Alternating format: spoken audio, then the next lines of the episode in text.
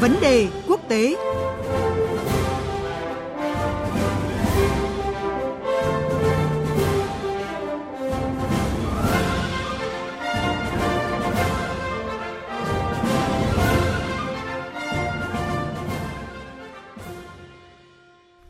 Quý vị và các bạn đang theo dõi chương trình thời sự đồng hành sáng được phát sóng trên kênh VV1 của Đài Tiếng nói Việt Nam. Bây giờ là 7 giờ 53 phút và chúng ta cùng đến với chuyên mục vấn đề quốc tế.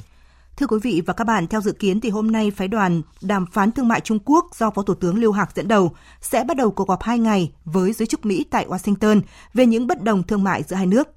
Cuộc họp diễn ra khi chỉ còn một tháng nữa là sẽ tới thời hạn của thỏa thuận đình chiến thương mại trước khi Mỹ tăng thuế quan lên hàng hóa xuất khẩu của Trung Quốc.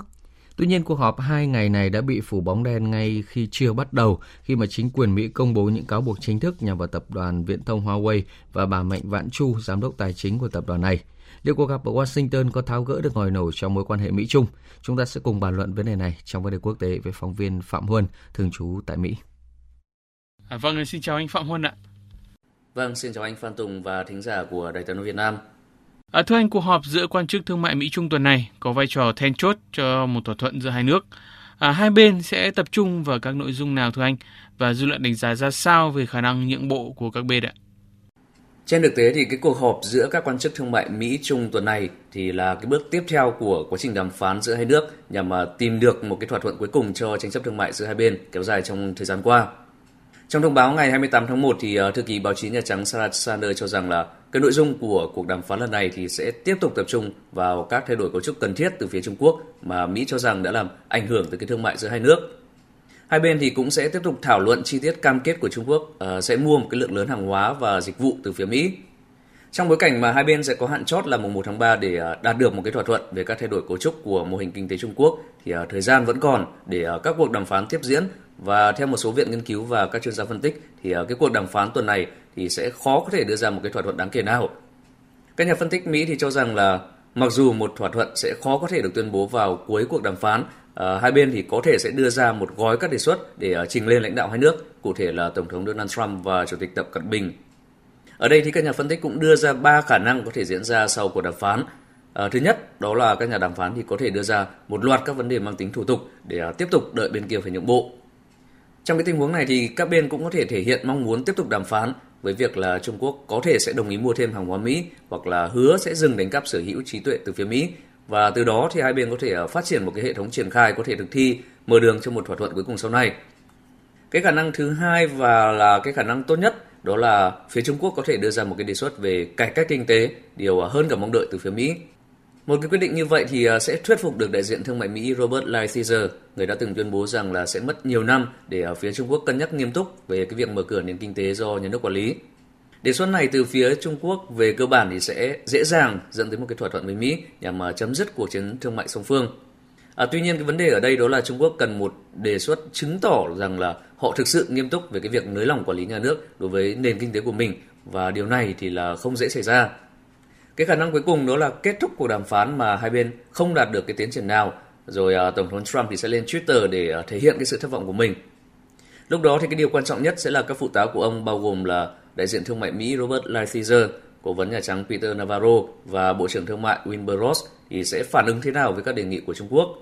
Các quan chức này của Mỹ là những người có quan điểm cứng rắn đối với Trung Quốc và cái tiếng nói của họ đóng uh, cái vai trò quan trọng trong chính sách thương mại của Mỹ. Nếu các quan chức này tiếp tục không ủng hộ các đề xuất của Trung Quốc thì ờ, cái quá trình ngoại giao con thoi thì sẽ lại tiếp tục uh, diễn ra trong một cái thời gian nữa. Về phía Mỹ thì ờ, cái kỳ vọng nhất về cái cuộc đàm phán này đó là liệu Trung Quốc có thực sự muốn thảo luận các thay đổi cấu trúc mà phía Mỹ lo ngại hay không. À, hai ngày trước khi cuộc họp bắt đầu thì Bộ Tư pháp Mỹ đã công bố các cáo buộc nhằm vào tập đoàn viễn thông Huawei của Trung Quốc và giám đốc của tập đoàn này là bà Mạnh Vãn Chu. À, vậy hành động này có thể tác động như thế nào tới kết quả của cuộc gặp hôm nay ạ? Bộ Tư pháp Mỹ ngày 28 tháng 1 thì đã có buộc 13 tội danh đối với tập đoàn Huawei của Trung Quốc và giám đốc tài chính Mạnh Vãn Chu, trong đó có các cáo buộc như là gian lận trong hoạt động ngân hàng, cản trở tư pháp và đánh cắp công nghệ của công ty điện thoại di động T-Mobile của Mỹ. Có thể thấy rằng là đây hoàn toàn có thể là một cái đòn tâm lý gây sức ép trước đàm phán, à, buộc phía Trung Quốc phải có những cái nhượng bộ nhất định. Đặc biệt là thông báo lại được đưa ra có hai ngày trước khi à, đàm phán thương mại Mỹ Trung được tổ chức. Hồi tháng 12 năm 2018 thì ờ, Tổng thống Mỹ Donald Trump từng tuyên bố rằng là ông có thể can thiệp vào vụ việc liên quan tới tập đoàn Huawei nếu như là cái vấn đề này ảnh hưởng tới lợi ích an ninh quốc gia hoặc là tạo điều kiện đưa ra một cái thỏa thuận thương mại với Trung Quốc. Tuy nhiên thì đây cũng chỉ là một khả năng vì ờ, Bộ trưởng Thương mại Mỹ Wilbur Ross thì cũng từng khẳng định rằng là những cái cáo buộc đối với Huawei thì không hề liên quan tới cuộc đàm phán thương mại Mỹ-Trung và đây là một cái trường hợp riêng rẽ. Về phía Trung Quốc thì cũng có một động thái có thể được coi là trả đũa khi à, đại diện nước này ngày 28 tháng 1 thì đã gặp đại diện Tổ chức Thương mại Thế giới để à, bắt đầu cái quá trình pháp lý kiện Mỹ đánh thuế đối với các mặt hàng xuất khẩu của Trung Quốc. Trung Quốc cho rằng là các cái biện pháp à, thuế quan của Mỹ vi phạm chính sách của Tổ chức Thương mại Thế giới có thể thấy rằng là các cái động thái của cả Trung Quốc và Mỹ thì đều nhằm thăm dò cái phản ứng của nhau, đồng thời để phía bên kia có những cái nhượng bộ trước đàm phán. À, tuy nhiên các cái vấn đề mà các bên nêu ra thì đều là các vấn đề không thể giải quyết ngày 1, ngày 2 và chắc chắn thì sẽ khó có thể làm ảnh hưởng tới à, cái kết quả của cuộc đàm phán lần này. À, sẽ còn đúng là một tháng nữa trước thời điểm Mỹ Trung phải đạt được thỏa thuận. Nếu không, thuế mà Mỹ áp lên 200 tỷ đô la hàng hóa Trung Quốc sẽ tăng từ 10 lên tới 25% vào ngày 2 tháng 3 tới. À, kịch bản này sẽ tác động như thế nào tới à, kinh tế đôi bên cũng như là môi trường thương mại toàn cầu thưa anh? Nếu Mỹ tăng thuế lên 25% đối với 200 tỷ hàng hóa uh, của Trung Quốc thì uh, Trung Quốc chắc chắn sẽ không để yên và các cái biện pháp trả đũa thì sẽ lại tiếp diễn giữa hai bên uh, như đã xảy ra trong cái thời gian qua. Và khi hai nền kinh tế lớn nhất thế giới đối đầu với nhau thì uh, mọi bên đều sẽ phải gánh chịu những cái tổn hại to lớn. Kinh tế Mỹ thì dù đang trong đà tăng trưởng thì uh, cũng sẽ phải chịu những cái tác động của của chiến thương mại với Trung Quốc.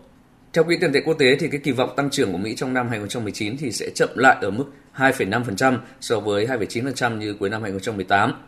0,2 điểm phần trăm thì đã bị ờ, IMF cắt giảm khỏi dự báo tăng trưởng kinh tế của Mỹ. Hiện tại thì chính quyền Tổng thống Mỹ Donald Trump đang áp thuế khoảng ờ, một nửa số hàng hóa nhập khẩu từ Trung Quốc và tiếp tục đe dọa sẽ đánh thuế tất cả hàng hóa nhập khẩu từ ờ, nền kinh tế thứ hai thế giới. Đáp lại thì Bắc Kinh đánh thuế lượng hàng hóa hơn 110 tỷ đô la nhập khẩu từ Mỹ cái động thái này thì cũng không làm cho Trung Quốc hạn chế được thiệt hại. Theo IMF dự báo thì ờ, tăng trưởng của Trung Quốc sẽ giảm xuống còn 6,2% trong năm 2019 so với mức 6,6% hồi cuối năm 2018.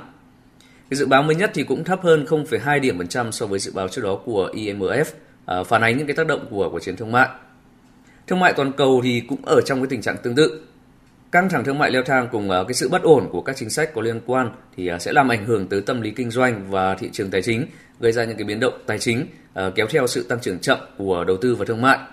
IMF thì thậm chí còn kêu gọi các chính phủ phải hành động ngay lập tức nhằm tạo ra cái sự chuẩn bị cho những cái biến động sắp tới. Thậm chí là các nước cần có những cái quy định chặt chẽ và phù hợp hơn để ngăn cái cuộc khủng hoảng tài chính năm 2008 trở lại. À, vâng, xin cảm ơn anh Phạm Huân về những phân tích vừa rồi.